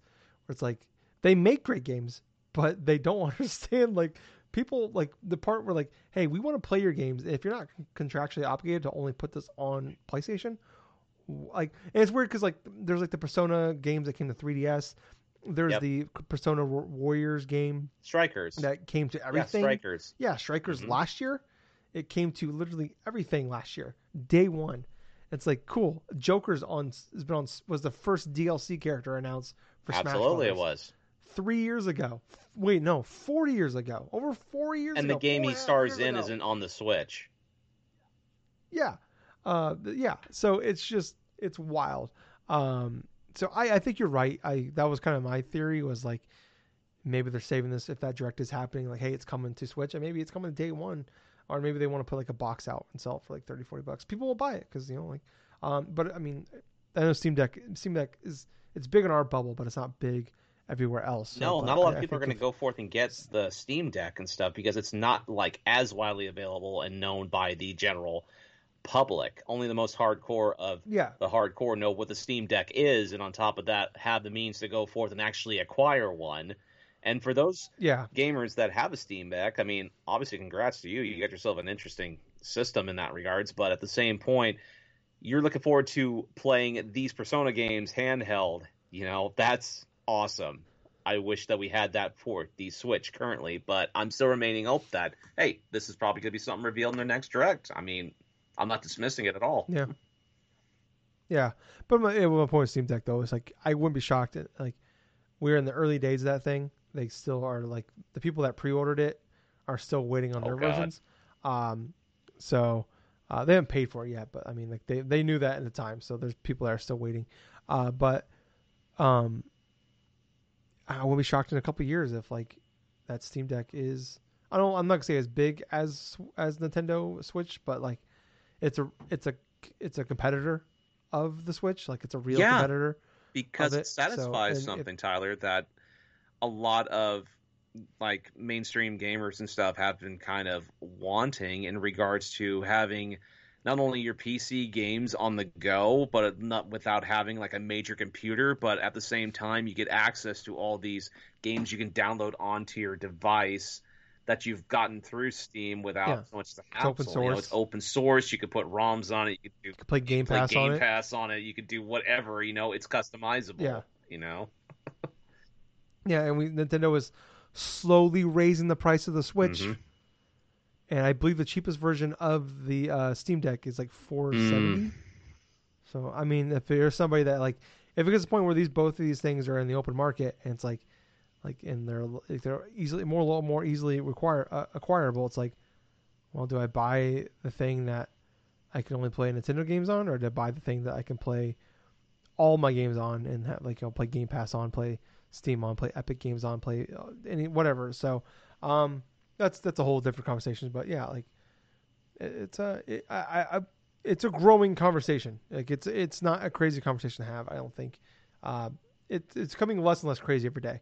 Uh, next up, though, new Assassin's Creed game apparently is going to be announced in September. They had like a whole like uh, event um, this past week for Assassin's Creed because it was the Oh, I forgot about that. the 15th anniversary. Yeah, me too. Uh, I'm a yeah, well, I didn't forget about it. I just didn't care. Uh, they announced some more stuff coming for uh, Valhalla, uh, but the whole like, the the big thing at the end of it was that they're they're going to announce the next Assassin's Creed game in September. no idea what that is. Maybe it's that there's that um, announcement for an Assassin's. Creed. yeah, everybody's favorite uh, uh, conferences, showcases, whatever. Um, there was that rumor. I can't remember what it's called. Uh, Assassin's Creed Infinite, I think it was what it was. There's like the uh, live service Assassin's Creed game. Nobody knows what the fuck that thing it means or what it is. But like, is it that? Is it the like? It's been two years since Valhalla came out. Like, are they going to announce the next one of those? Because it's pretty crazy. Like, this is the longest gap we have gone between Yes, Assassin's Creed games. Like, we they took a year off for um In between Origins and Origins. Uh, Odyssey. Yeah, no, no, no, no. Odyssey came out the year after. The game with you played as a brother or sister. Syndicate. For some reason, I beat the game. Syndicate. It's been nine years, Gables, and I don't know why. You, you, I beat the game. You never played the game, but you know the name of the title, and I, I never can remember the name. So and it still blows my mind every time it happens. Um, but uh, uh, it's been like I think seven or eight years since that game came out, and I, I just my mind has like erased that game from my from my memory. Um, even though I like the game. Uh, but anyways, so they took a year off for that.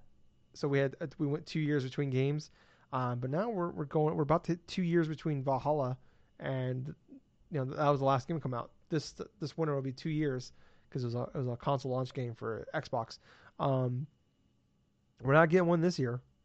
Uh, so I mean, it's, maybe it's a smaller game. Like they had those Assassin's Creed like 2D side scrollers. Maybe it's the Infinite game. I don't know, but uh, I don't know. We'll, we'll have to wait and see. But uh, I don't know. I, I, and I heard the Dawn of Ragnarok uh, DLC they put out earlier this year was not great. So um, I think maybe they're at the end of the rope for that thing. But moving on, uh, Stalker 2, which is a big game that's been pushed by Xboxes. It's been at like it wasn't at this past uh, Summer Game Fest, but it was at the last two summers uh, Xbox events.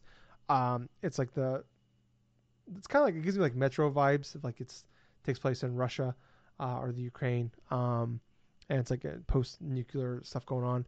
Uh, so this company is based out of uh, out of Ukraine. Uh, this game was originally supposed to come out in April, but in January they actually delayed it to December 8th of this Right. year. Uh, and then a few months later, obviously everything going on with Russia and Ukraine that blew up. So that was like gaming wise, the first thing to come out of that was like, okay, well, Advance Wars got delayed. We don't know what's happening. Um, and then you know to, to stick with the game side of things, um, you know, obviously there's like the stuff with Goldeneye, like you know, one that you know a lot of that takes place with like Russia being the bad guy in the game, uh, and then this Stalker Two is like okay, well that game, bef- months before all this stuff happened, got delayed from April 19th, I think, to December 8th.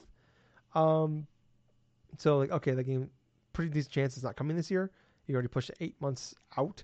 Uh, but now it's like yeah, everything going on immediately is okay. That game's not happening this year, so that's gonna be a Game Pass Day One game. That game looks pretty good. I don't know too much about Stalker One, but like the gameplay we've seen in Stalker Two looks fantastic. I'm excited for the game. Obviously, more important things to worry about, uh, like keeping you know, yourself, your you and your team safe. So obviously, you know they take all the time they need on that, um, and hopefully everything is okay for them. Like we've seen the same thing with Replaced. Uh, Geoff Keighley talked about them at the Summer Game Fest. Uh, they announced that their game was supposed to come out this year, so it'll be also a Game Pass game. Uh, it was revealed last E3, um, and that got delayed because they're based out of Ukraine as well. So, um, a lot of serious shit going on over there, Mhm. Gables. Um, but Gables, sticking with uh, nuclear holocaust for a thousand. Uh, Fallout Five is coming, Gables. After Elder Scrolls Six, I bit my own tongue. Um, ow, that hurt. But yeah, Elder Scrolls Six is coming first. So um, Todd Howard mentioned, and uh, they did the uh, extended showcasing they do. They've been doing the last couple of years now, which are they're pretty decent. I'll I'll scrub through them to find some interesting stuff to, to hear about. Um, this is fantastic. I know, right? I love this. It's so stupid. Okay, so the game they're working on now, they just literally showed gameplay for on Sunday for the very first Yep. time. That just got delayed to next year. It's not out for another year, nine months Yep. give or take. They're working. They're making that. Then when they're done with that, presumably they got. I mean, obviously they're not. They're it's not gonna be a full team, but they're gonna do a lot of updates, probably do some expansion stuff like that for that game for a little bit. Then they're gonna make Elder Scrolls Six, which they announced four years ago. Yep. So let's assume best case 26, 27 for that game. then we get Fallout 5. We talked about this earlier this year when the new Vegas 2 stuff started happening with like Obsidian might make it, but Obsidian is making Grounded, Yeah. uh, Pentiment, um Avowed, and then they're making Outer Worlds 2, which is their own Fallout game.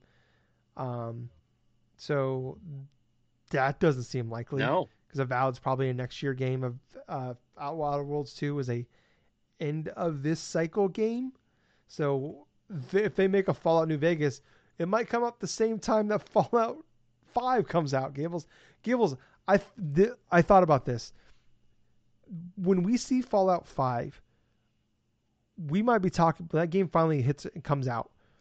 We'll be in well into the thousands of episodes for this fucking podcast if we're still going by then. We'll be in our 40s, We, Gables. will be close Our to our mid 40s. 40s at this point. Hopefully. We're talking about not. we are not talking about like an early next gen game. We're talking two generations from now, and we're at the beginning of this generation. We are two generations away from this game. Fucking Yeah, stop. yeah, exactly. We don't Like- need to know that far in advance. Yeah. It's like cool. Like I understand you announce games early because you want people to come work for you because there's we're working on these exciting franchises. But like people are like, cool, if I go work for Bethesda now, in five years I can start working on Fallout Five. Fucking stop it. Unless you have I something to just it. go through and just spike through that development and do this and that, you know, I mean, there's really no point in saying what project you're working on after Starfield, you know, because people already know that Elder Scrolls 6 is going to be the one you're going to be working on and fucking just saying that, hey, okay, Fallout 5 is going to be after that and then it's like at that point, you know, it's like why would we care right now? Yeah. So yeah, like I, I it just blows my mind. Just just just stop. I I I, I don't don't like make put out good quality games first. Get back our love for you that you had for not even for me. Like I'm not a huge like I don't I, I enjoy the games, but I don't love those games. Uh, but like get back the fan base that you love that you kind of threw off after you know 76 and stuff like that. Um, and then we'll, we'll people get excited for a game that's coming out. Um, there's a decent chance we may not be alive for Gables. Um, but moving on. There's apparently a PS5 Elite controller. I don't know what else to call it. Um, but you know we have the Xbox Elite controllers that have been around for a Yes. while now. It's been kind of shocking that PlayStation's never done it. Apparently they are ready to announce fairly soon that they are working on their own version of a Elite controller. Uh, they're gonna have like the you can move the analog sticks around. They're gonna have the little back things like they've done it. They like PS4 a few years ago. They released those like the little attachment for like thirty bucks. You can put on it. You can like customize. You can like uh, and map buttons for in the back, um, like the like the Elite does.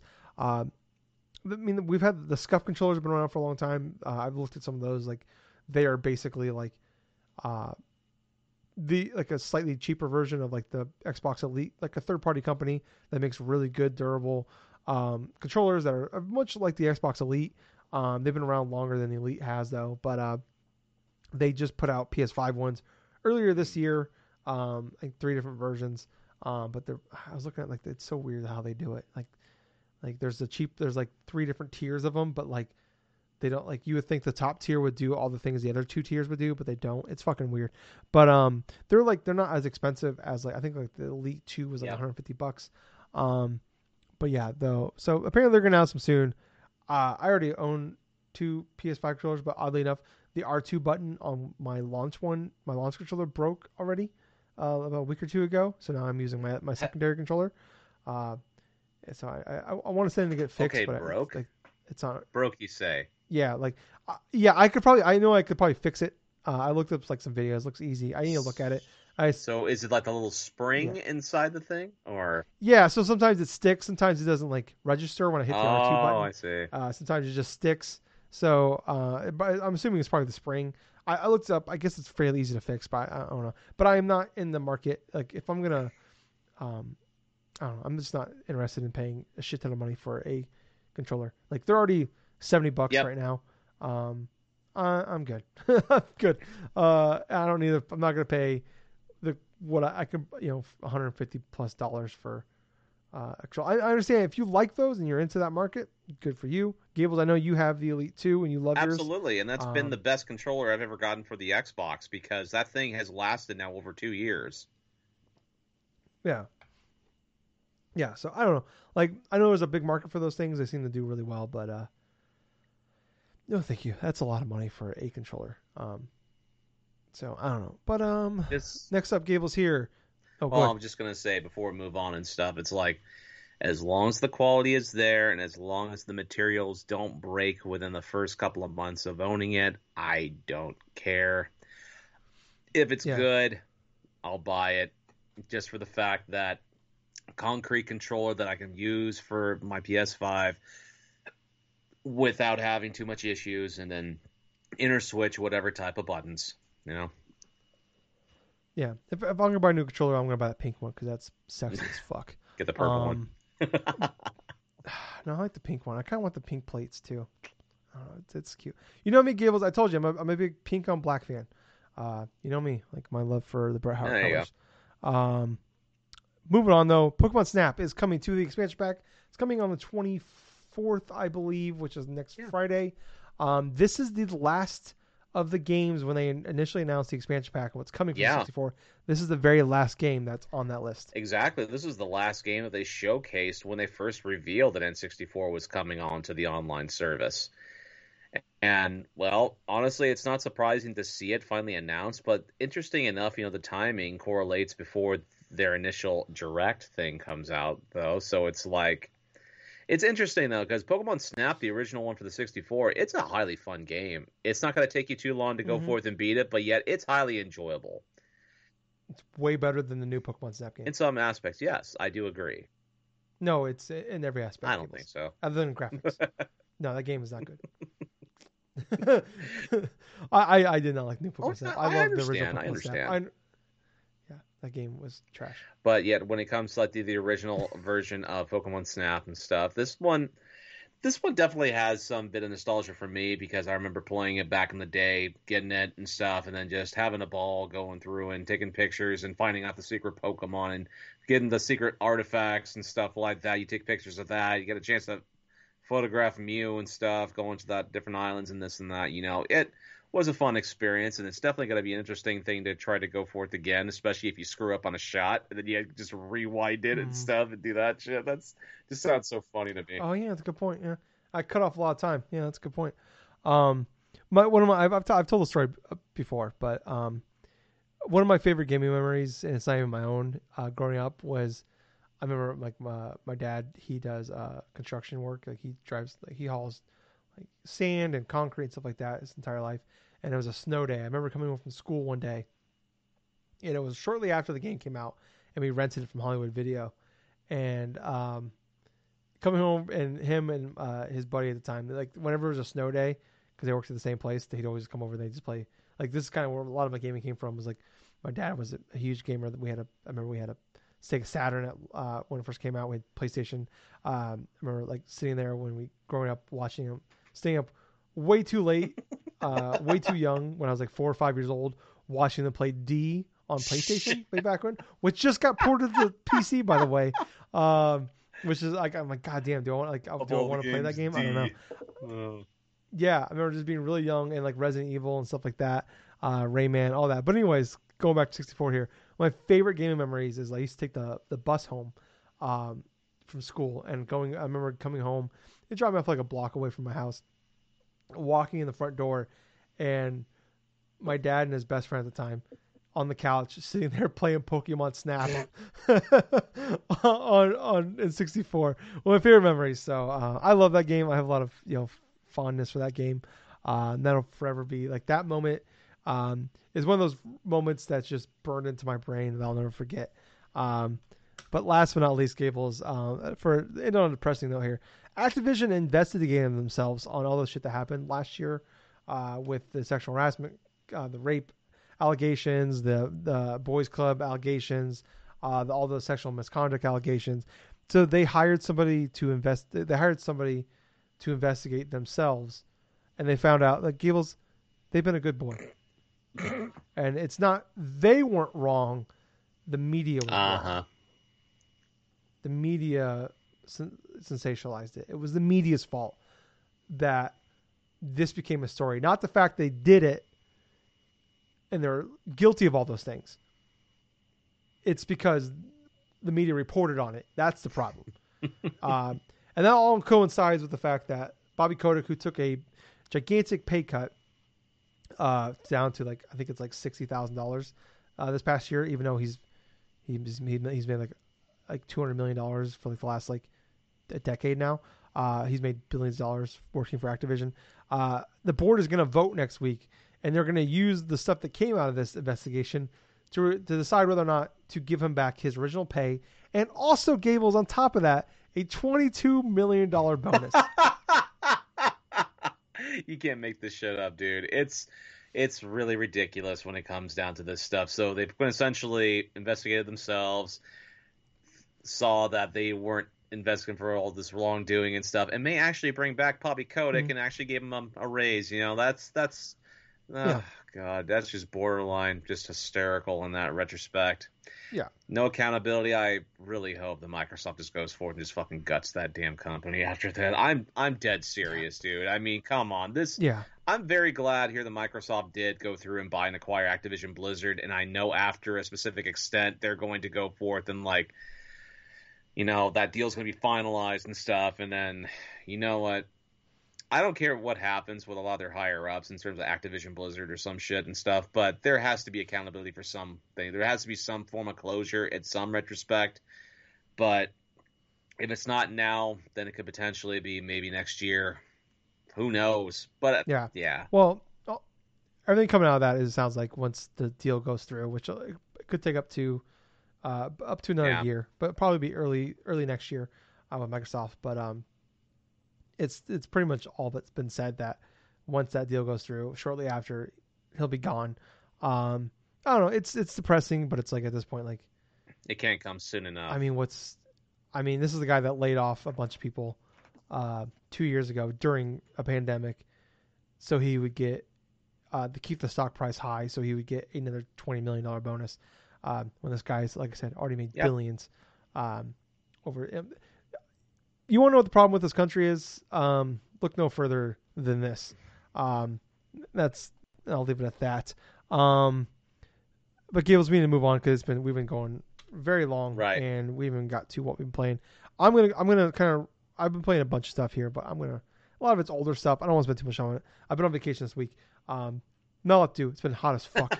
um, so I've been stuck inside. Uh, um, I played through. I beat Gear or uh, beat Hellblade. Uh, Senua's uh, Sacrifice on Xbox. I beat that game originally when it came out in 2017. Uh, it was one of my top five games that year. It's fantastic. Beat it again, still fantastic. Uh, I've been wanting to play it, replay it forever. And I'm just like, well, I'm home. There's not lot going on, so I'll, I'll, I'll play that. Uh, I'm like two thirds of the way through Gears Four. Um, started just on a whim. I was like, you know, I beat Hellblade. I'm like, man, I, just I don't got a lot, a lot to do here. Uh, so I just kind of went through the entirety of Game Pass library. I downloaded a bunch of games. I downloaded like Ori, uh, which I always want to give. I, I played back then. I when it first came out, I enjoyed it, but like it's kind of fell off. Uh, but I, I like replaying Gears 4. Love that game. One of my top five favorite games from 2016 of all things, actually. Uh, so I'm replaying that one, enjoying that one. Uh, picked up after the Thursday's announcement of Final Fantasy uh, 7 Rebirth. I started playing Final Fantasy 7 Remake on PS5. Uh, I absolutely adore that game. I'm on chapter six. I'm like six hours in.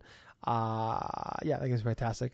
Um, next up, though, I did beat two games that brand new games that just came out: uh, The Quarry and Teen- Teenage Mutant Ninja Turtles: Shredder's Revenge. Um, I'll start off with the Quarry. Um, people don't know, don't know about the game. Supermassive Games. They made like Until Dawn. That's like a big thing. They're doing the uh, Dark Pictures anthology games. Uh, I've talked about a lot over the over the course of the last few years. Until Dawn, fantastic game. One of my, I think it was like number three game of 2014 when it came out. It just came out of nowhere. The game came out. Everybody thought it was gonna be trash because it was like it was supposed to be a Mm. move game, and then the move sucked, and then they kind of turned it into a different thing. Uh, it was actually fantastic and awesome. Uh, then they did the they have this deal going on with um, Bandai Namco, I believe, to do the dark uh, dark picture anthology games, and you know, little hope with the second game was was like a seven out of ten. Man of Medan was like a six out of ten. Uh, like still enjoyable if you're a fan of those games, but like not great games. Uh, and then I thought House of Ashes, which I think was number ten on my games of the year list last year, uh, was like I think I was like a solid eight out of ten. Uh, a much better version of that game.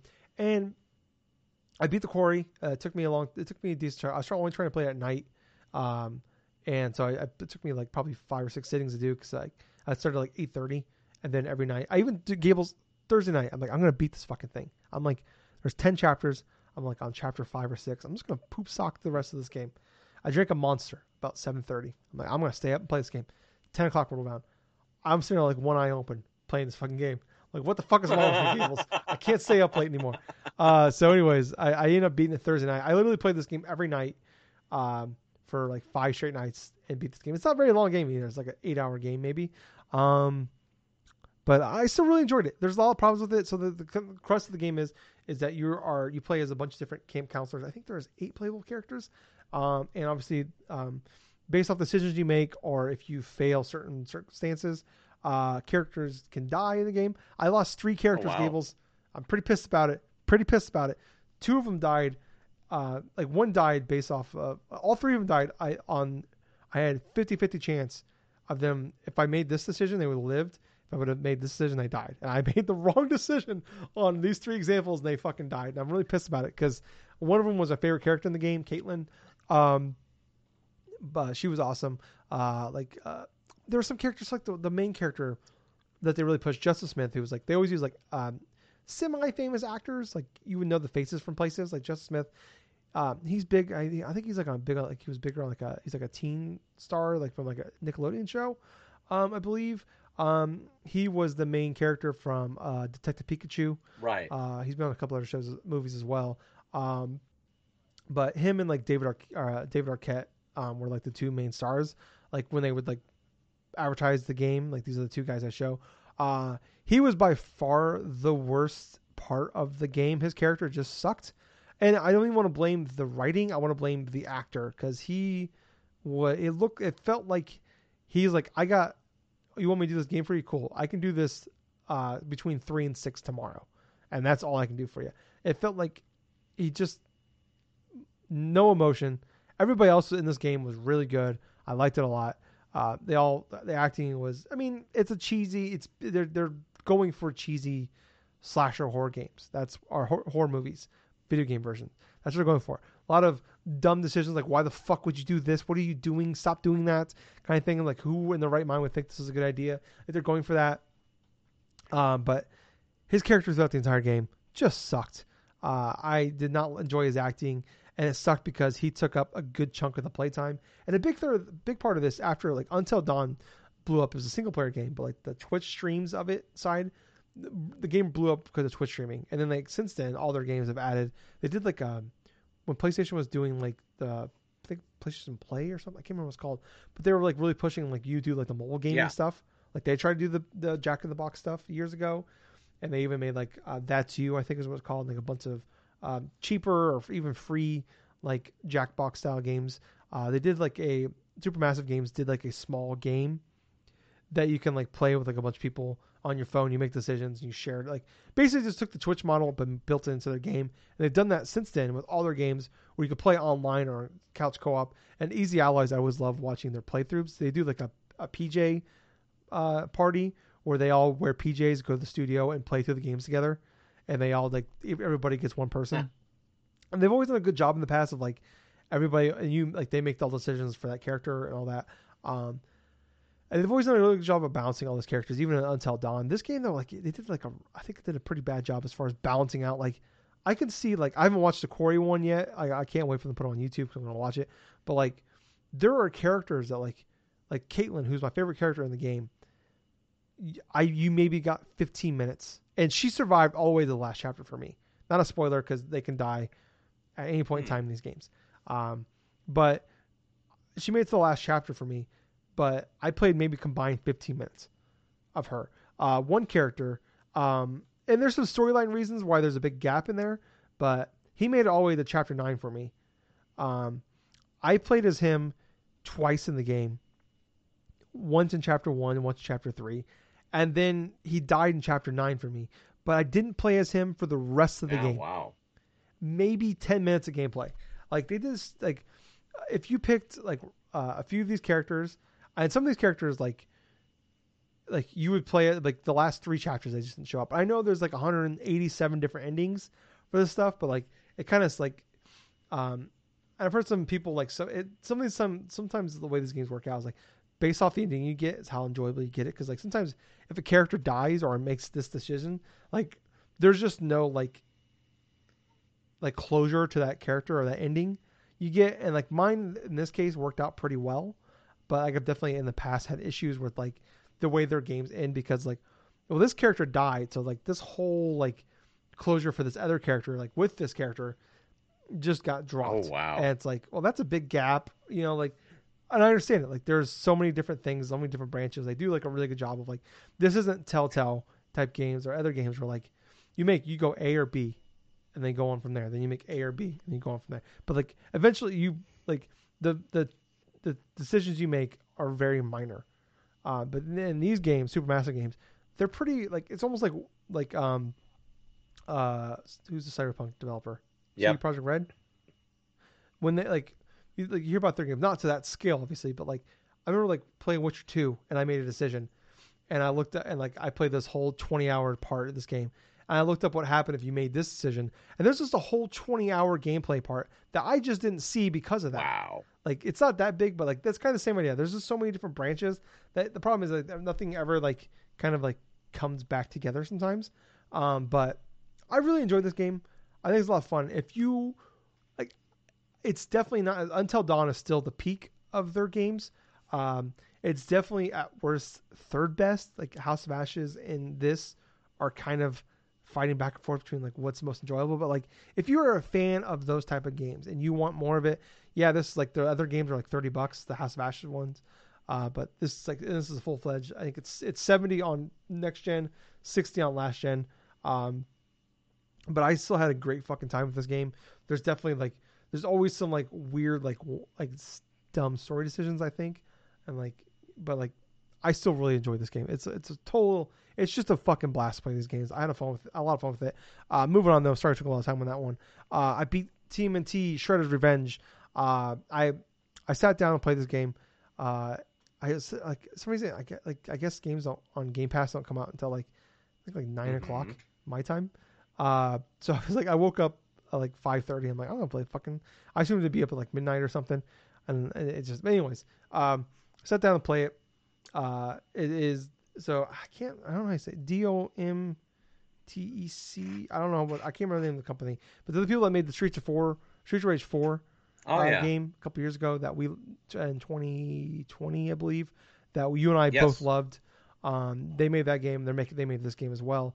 Um, you know, you and I Gables both grew up uh, huge Mhm. Turtle fans.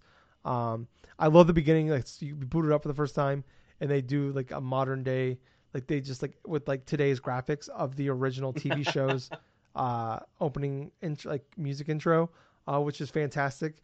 Um, but yeah, like I play, I I, I started, I sat down and played this game, and I just couldn't stop playing. I ended up beating it all in one sitting. Uh, it's not super long. It's maybe an hour and a half, two hours. Uh, there is like an arcade mode if you want like the OG, like you want that challenge where like you get like three lives and you gotta like play through it all. There's 16 levels and like each level's um, about five minutes give or take. Um, but I, I like there's a story mode like you get like an overworld almost like Mario Mario World, uh, Super Mario World or something like that where there's an overworld and you can like go back and play all Oh, levels. There's challenges. Uh, each level has three challenges. Um, like some are like don't get hit by two projectiles in a level, or go through the whole level without getting hit.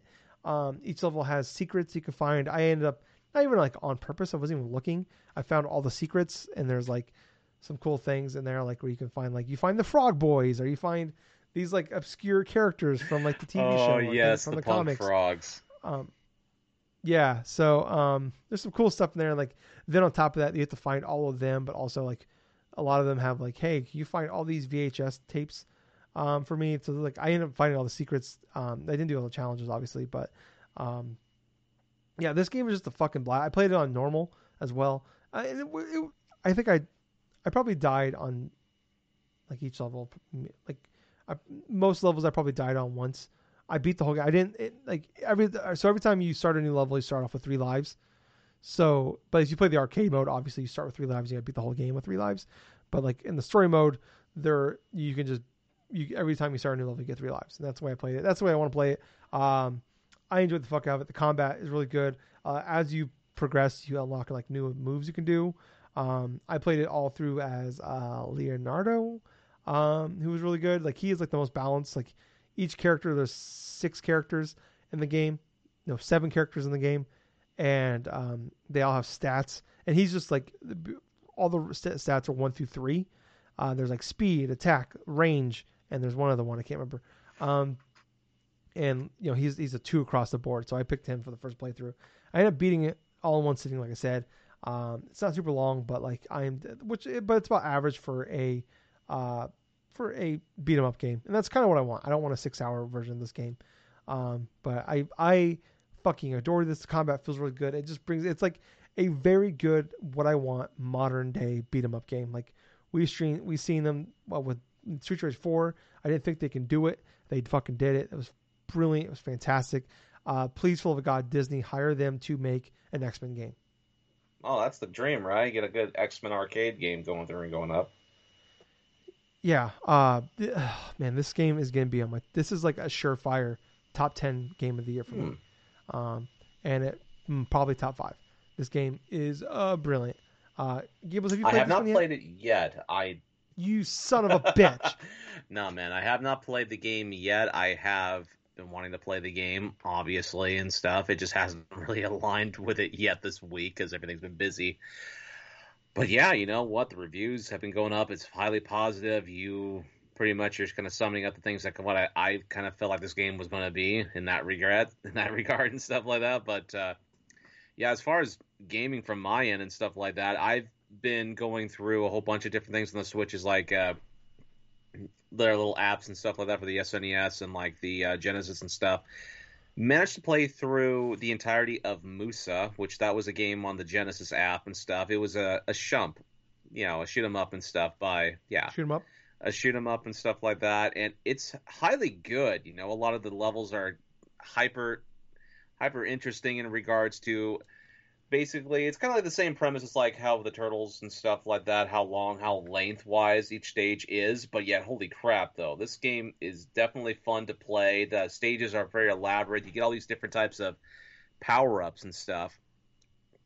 But uh, you can change different difficulties and stuff or do a little bit of save states here and there if you choose to though but it's presented with a great challenge and i kind of like the aspect of going through from beginning to end and stuff I took like about a couple of days to go through and uh, beat it initially, but I really liked that at the end of the stage you get these major kind of like uh, bosses and stuff, and you had to go through and just kind of take them out systematically and stuff. But uh, yeah, when it comes to like some of the gameplay stuff, yeah, it's definitely fun. But just give me one moment here. Yeah. All right, Gears Walk Away. I, I I'm gonna talk more about TMT. This game, ah man, I can't say I can't say enough good things about this game. Um, like I don't know, maybe like the, I don't know if there's younger viewers or stuff like that, but man, like if you are a fan of like turtles at all, like this, it is pure. It is a great game to play, but like if you are a a even if you didn't you missed out on that generation, um, it is just a fun, pure fun game. It is the most. I put this on Twitter. It is the most fun game I played this this year, and it's not fucking close. Mm. Nothing has come within spitting distance. And Gables, god damn it, if you want to play with me online, please let me know. I'll let you be Leonardo. I don't give a fuck. Um, I'll be I'll be I'll be fucking goddamn April O'Neil. it's six player online. Uh, I want to. I'll, I'll, gladly play through this yeah, game. man, no problem, no problem. Let's see. Other than that, though, there was another game I did play through, which honestly, this game is fantastic. Right, this game is called Wild Guns. You have a version that's on the Oh. SNES app, but you also have the Wild Guns Reloaded that's on PS4. That's like twenty bucks and stuff. That has some more added features to it. This game is fucking fantastic. This game's first player mode and stuff like that. You can go through initial stages and stuff. It's got different types of tiers and stuff of uh, elaborations upon each level and stuff. It's not inherently long. I think it's like maybe about thirty minutes or so. You can if you are good enough to go through on the normal difficulty and stuff and try to go through a lot of the stages. I played through it twice, one with the male character, the other one with the female character and stuff like that, and each of them have their own quirks in terms of what weapons they use and also how they can go through different things. The gameplay is fast. It's awesome in regards to a lot of the gunplay and like a lot of the boss designs and stuff like that. And I gotta admit, it's actually up there though for some of my favorite uh, games that I've always wanted to try. I've always heard good things about, and this is definitely those kind of like a uh, a sort of like a pseudo sort of shoot 'em up style game game and stuff, to where you go through multiple tiers in a level, you get to the main boss, beat the boss, and advance to the next level and stuff like that.